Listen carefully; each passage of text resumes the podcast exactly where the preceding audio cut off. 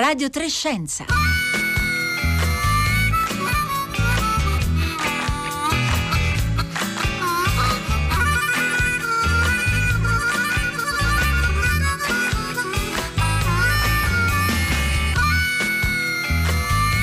Buongiorno, buongiorno da Paolo Conte, benvenuti a Radio Trescenza. Dopodomani, 19 settembre, saranno trascorsi 30 anni esatti da quel giovedì di fine estate 1991 in cui venne effettuata del tutto casualmente una delle scoperte archeologiche più importanti di sempre.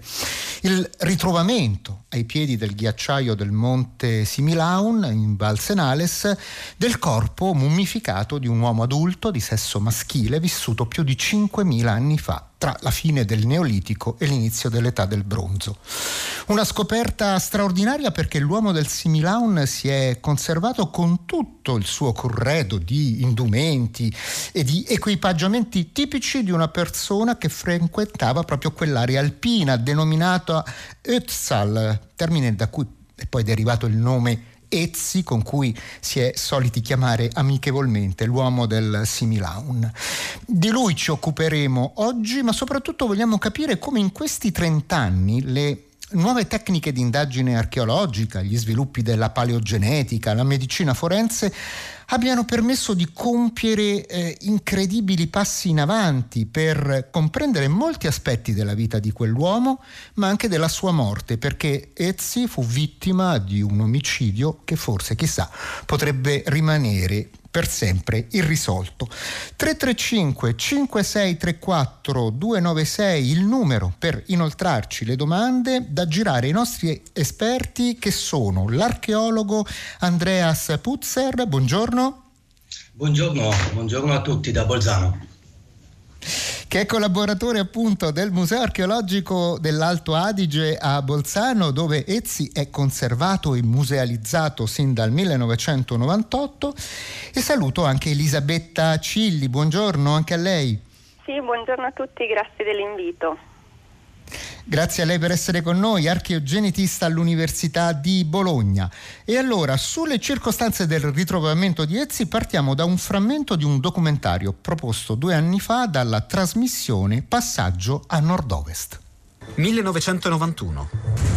Su un ghiacciaio a 3000 metri, al confine tra Austria e Italia, due escursionisti trovano il corpo di un uomo che giace riverso nel ghiaccio.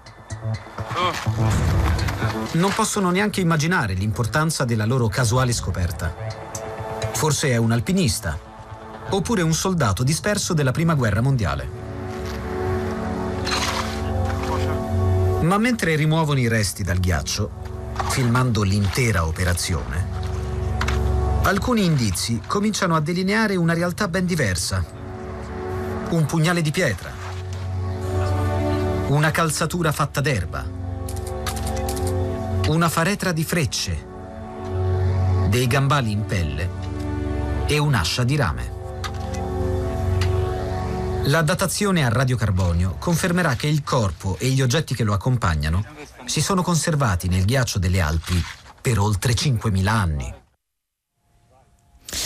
Andrea Puzzer, chi era quest'uomo? Quest'uomo che non era né un alpinista né un soldato della prima eh, guerra mondiale. Ci può tracciare un rapido in- identikit di questo individuo? Beh, innanzitutto era un uomo per noi oggi scienziati molto eh, particolare ed interessante. Come lei ha già detto, ha vissuto oltre 5.000 anni fa, aveva un'età di circa 45 anni e la morte è stata violenta. Il luogo di ritrovamento è il luogo dell'omicidio, è stato ucciso da, degli, da un aggressore o da, da, più o da diversi aggressori e eh, lui grazie a quest'ottima conservazione nel ghiacciaio ci eh, regala in continuazione nuove eh, conoscenze sulla vita eh, quotidiana, quotidiana di quel periodo. Ecco, Andrea Spuzzer, eh, l'abbigliamento di Ezzi, da quello che anche abbiamo sentito nella scheda che abbiamo proposto, è quella di un tipico cacciatore eh, raccoglitore, però sono emersi molti altri indizi eh, a cominciare per esempio dalla presenza di farro nel suo stomaco o il fatto che possedesse un'ascia la cui lama era fatta in rame, che in qualche modo eh, autorizzano a pensare che Ezzi potesse aver avuto relazioni con comunità più, eh, come dire, stanziali, già dedite all'agricoltura e alle attività metallurgiche. È corretto questo modo di vedere? Mm, sì, è corretto. Allora, qui nell'arco cento eh, alpino, in quel periodo, eh, le comunità vivono soprattutto di agricoltura. Eh, coltivano cereali, ma anche legumi, eh, hanno bestiame, soprattutto capre e pecore, ma anche bovini e, e maiali.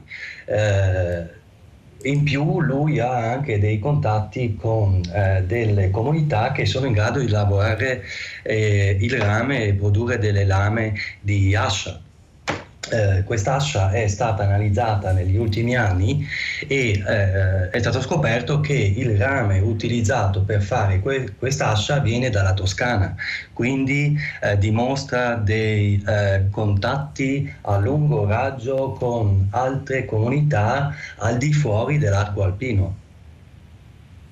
Ecco, questo è interessante, tra l'altro ci collega subito alla domanda che eh, da Verona ci pone Claudio. È vero che nelle tasche di Ezzi furono trovate selci di probabile provenienza dalla Lessinia, che ricordiamo è una eh, zona del Veneto che si trova nel Veronese, a nord di Verona. È così, Andrea Spuzzer? Sì, um, bisogna eh, dire che nel frattempo queste, questi, eh, questa selce è stata eh, rianalizzata e purtroppo è stato possibile solo eh, stabilire il luogo eh, di provenienza di una punta di freccia che viene dalla Val di Non.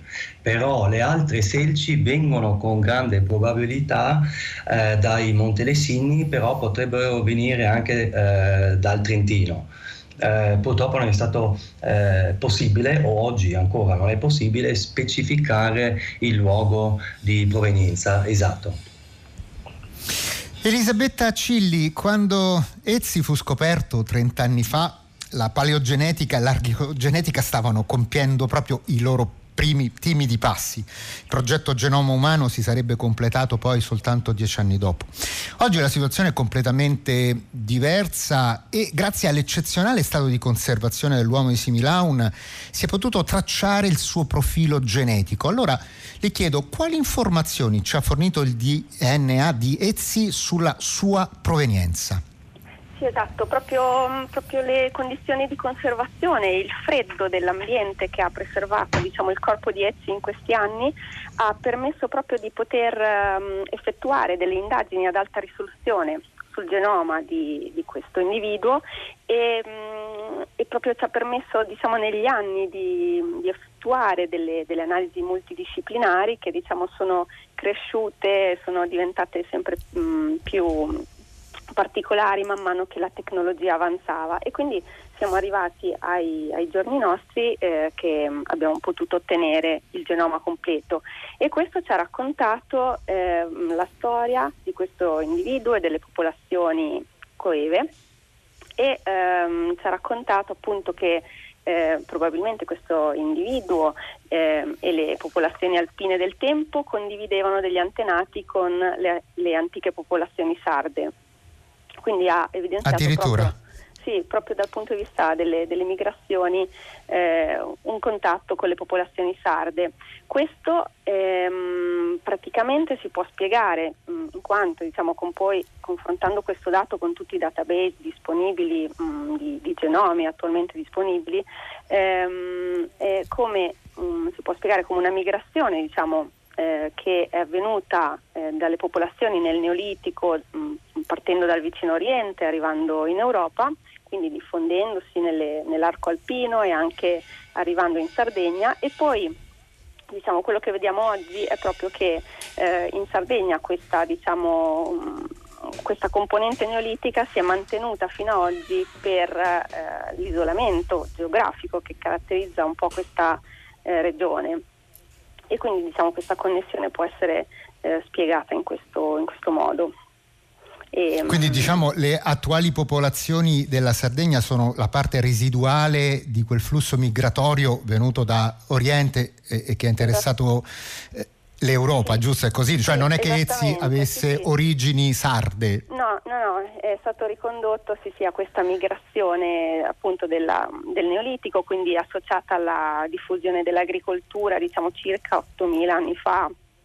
E, e poi il genoma di Ezzi ci ha raccontato anche altre cose di lui, non so se Ehm, sì, esatto, esatto. Eh, so che eh, ci ha permesso di scoprire alcune caratteristiche fenotipiche proprio del, di Ezzi e anche sì. però delle patologie di cui soffriva. Ecco, ce ne può esatto, parlare Elisabetta sì, Cilli? Esattamente, sì, infatti.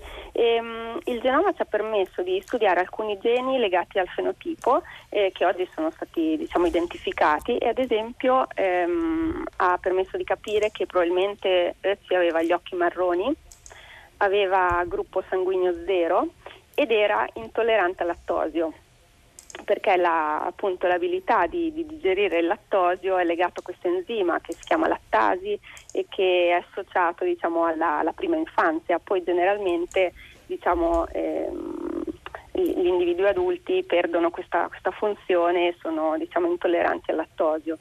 E, e così era Ezzi.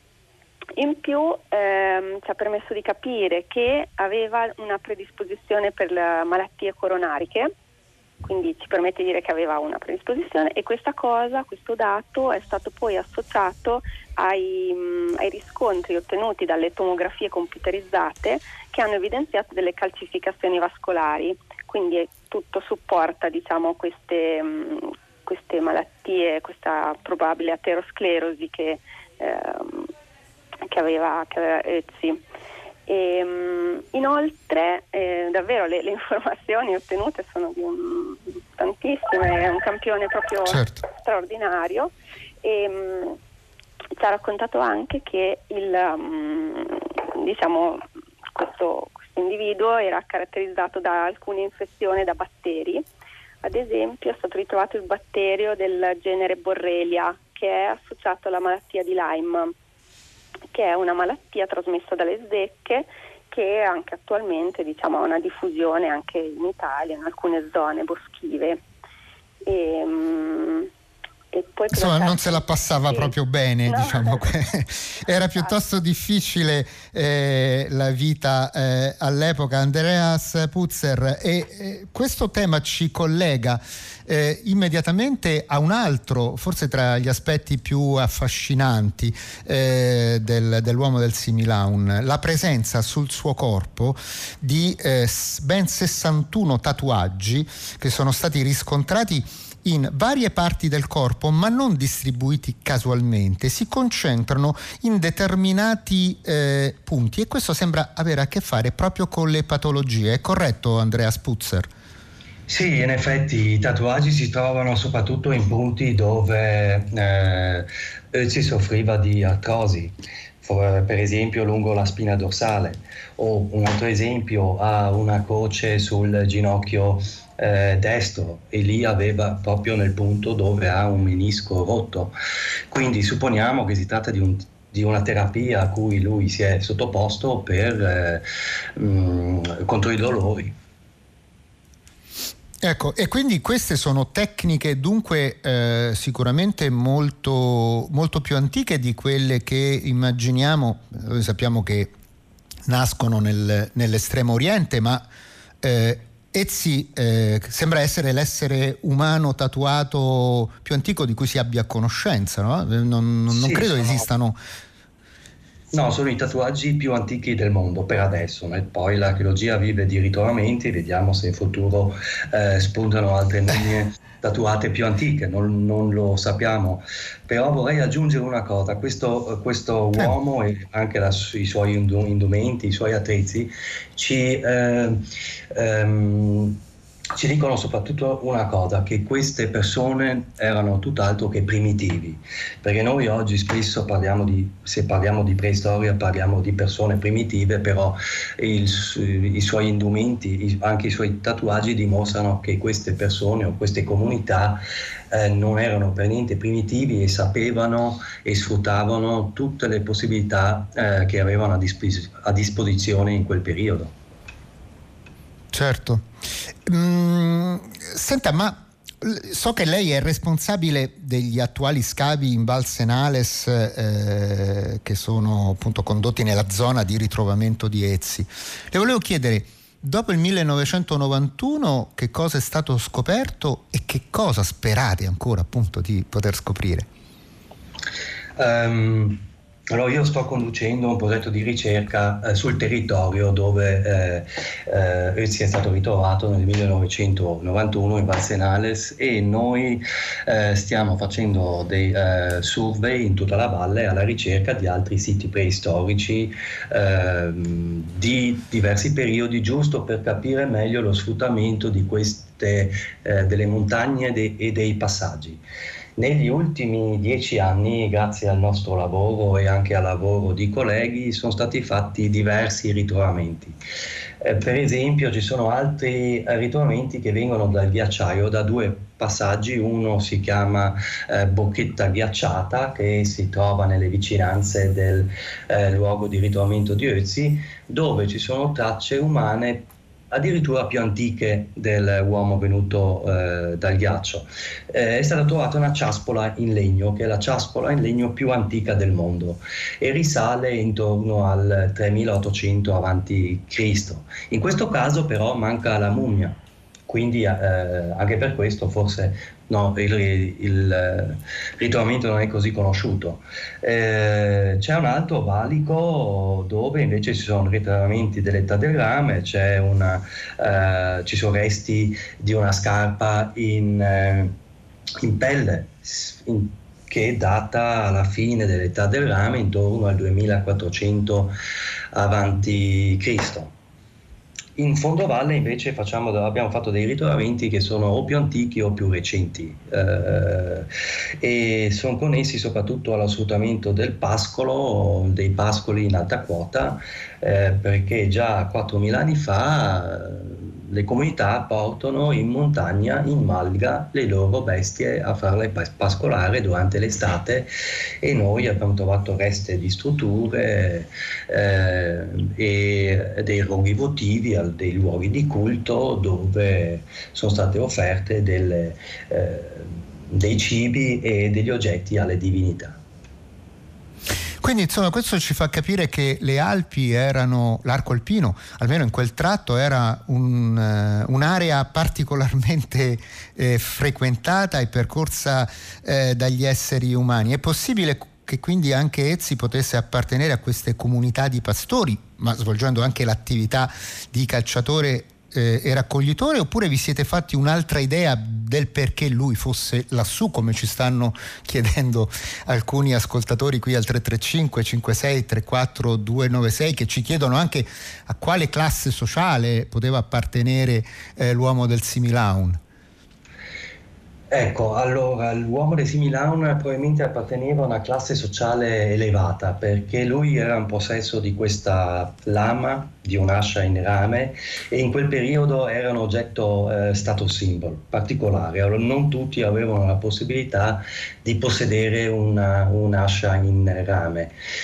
Per quanto riguarda la prima domanda, non lo sappiamo esattamente.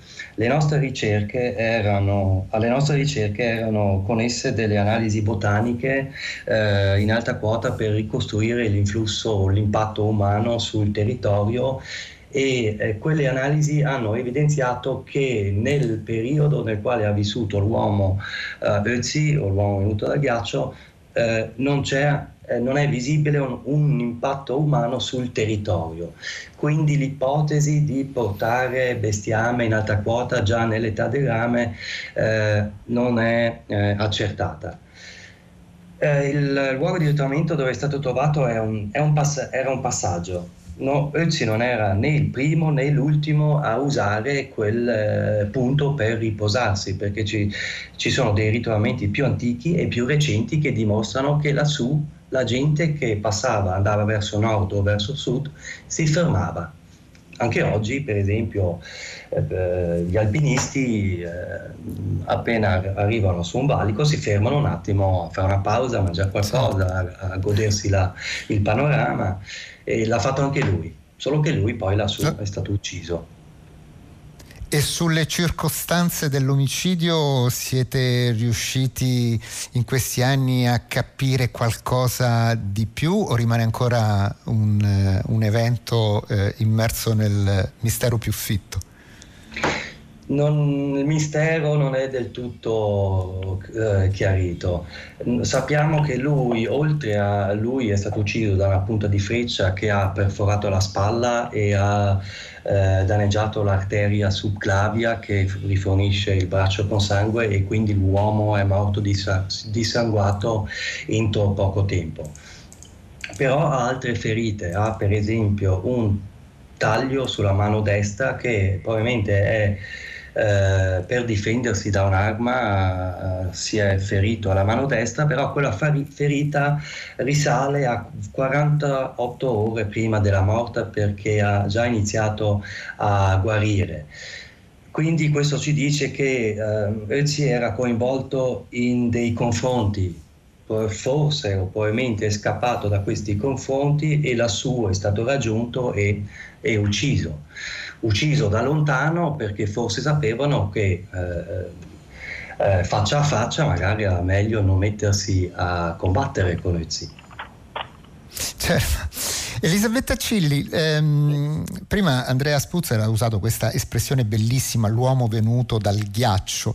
Ecco, in effetti i reperti ehm, archeologici del Similaun, il corpo quindi del, di Ezzi, ma anche eh, tutto il suo equipaggiamento, sono stati inglobati nel, nel, nel, ghiaccio per 5.000 anni.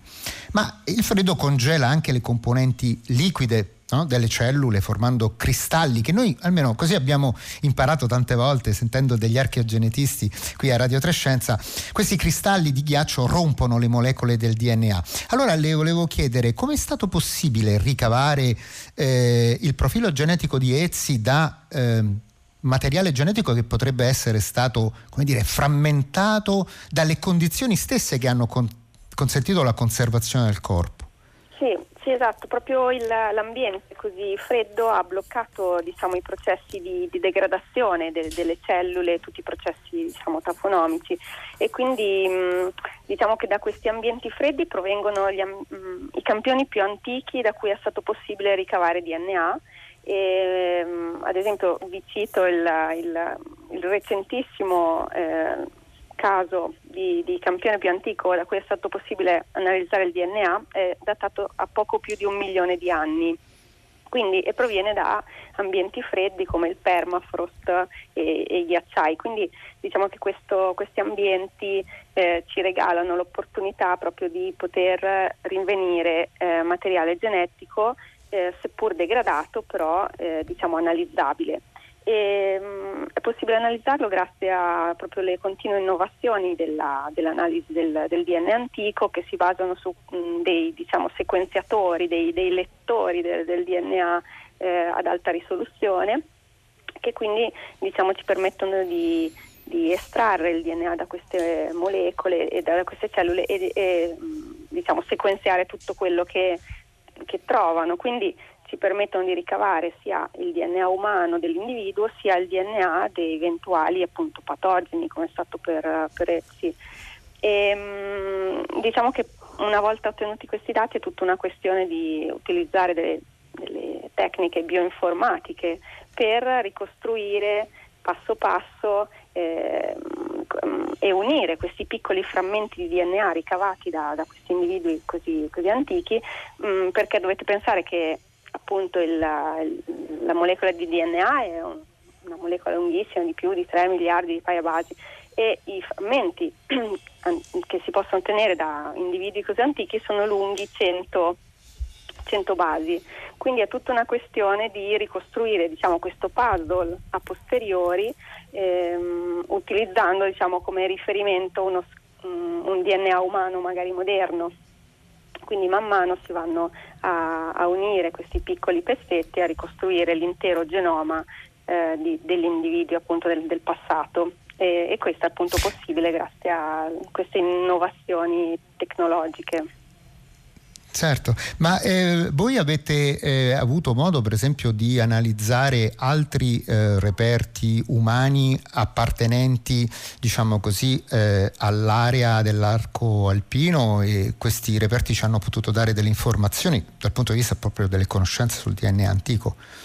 Eh, per quanto riguarda l'arco alpino abbiamo proprio in studio adesso eh, dei campioni del, dell'età del ferro quindi un po' più recenti rispetto a essi, certo, e, certo. Mh, per i quali però non, ho, mh, non abbiamo diciamo, già i dati diciamo, che li stiamo analizzando, quindi non, um, non, um, non li abbiamo disponibili per, insomma, per darvi qualche anticipazione. L'unica diciamo, parte del genoma di questi individui che abbiamo potuto analizzare per adesso era quella mitocondriale, quindi quella parte del genoma che viene trasmessa solo per via materna.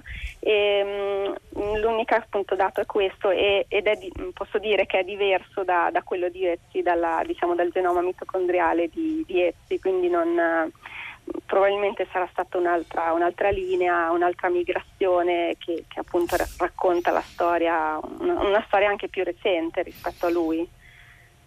Certo. Eh, Andrea Spuzzer, una, ehm, un, una, un, aspetto importante proprio di tutti questi 30 anni è che le eh, informazioni, le, le, scoperte che sono state fatte su Ezzi hanno consentito proprio anche all'archeologia sperimentale di fare un salto eh, di qualità. Eh, che cosa, ecco, se lei ci dovesse dire, abbiamo a disposizione un minuto e mezzo, eh, che cosa è successo in questi 30 anni nel campo in cui lei eh, lavora, proprio grazie a Ezzi? Beh, il, per noi archeologi i ritrovamenti eh, di questo tipo sono molto importanti perché facilitano l'accesso ai fondi per fare ricerca.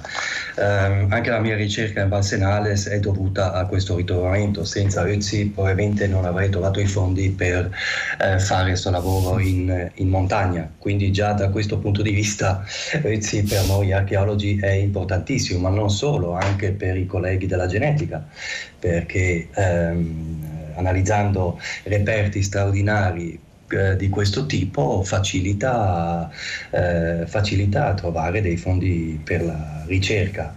Dal punto di vista archeologo purtroppo ehm, sì, è solo l'individuo di una, è solo una persona. Eh, noi purtroppo ancora oggi sappiamo poco sulle comunità eh, di questo periodo ne, nella nostra zona perché mancano gli insediamenti che sono ancora eh, o da scoprire o da scavare. Quindi eh, Ötzi è importante per dare un'idea, però dobbia, dobbiamo ricordarci che si tratta di una persona, di una grande comunità.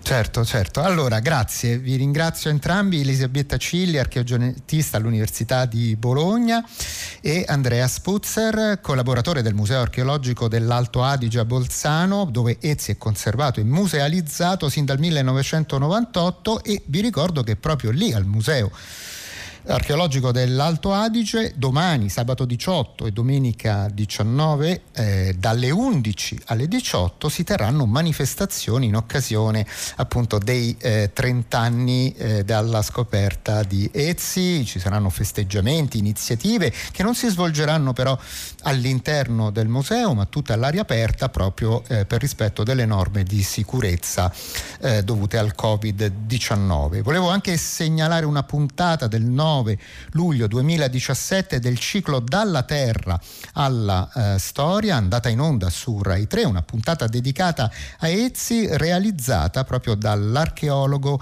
Andrea eh, Argenti. E, e, con questa informazione eh, ci congediamo dai nostri ascoltatori e ascoltatrici ai quali diamo appuntamento a lunedì della prossima settimana, settimana che vedrà al microfono eh, Elisabetta Tola. Eh, Paolo Conte che vi parla insieme a Marco Motta, curatore di Radio Trescenza, che lo ricordo, un programma di Rossella Panarese, Roberta Fulci in redazione, Marco Pompi oggi in regia e Gabriele Cioni alla parte tecnica vi ringrazia per l'ascolto e vi augura buona prosecuzione con i programmi di Radio 3 che continuano adesso, dopo il segnale orario, con il concerto del mattino con Marco Mauceri e Arturo Stalteri. Buon fine settimana a tutte e a tutti.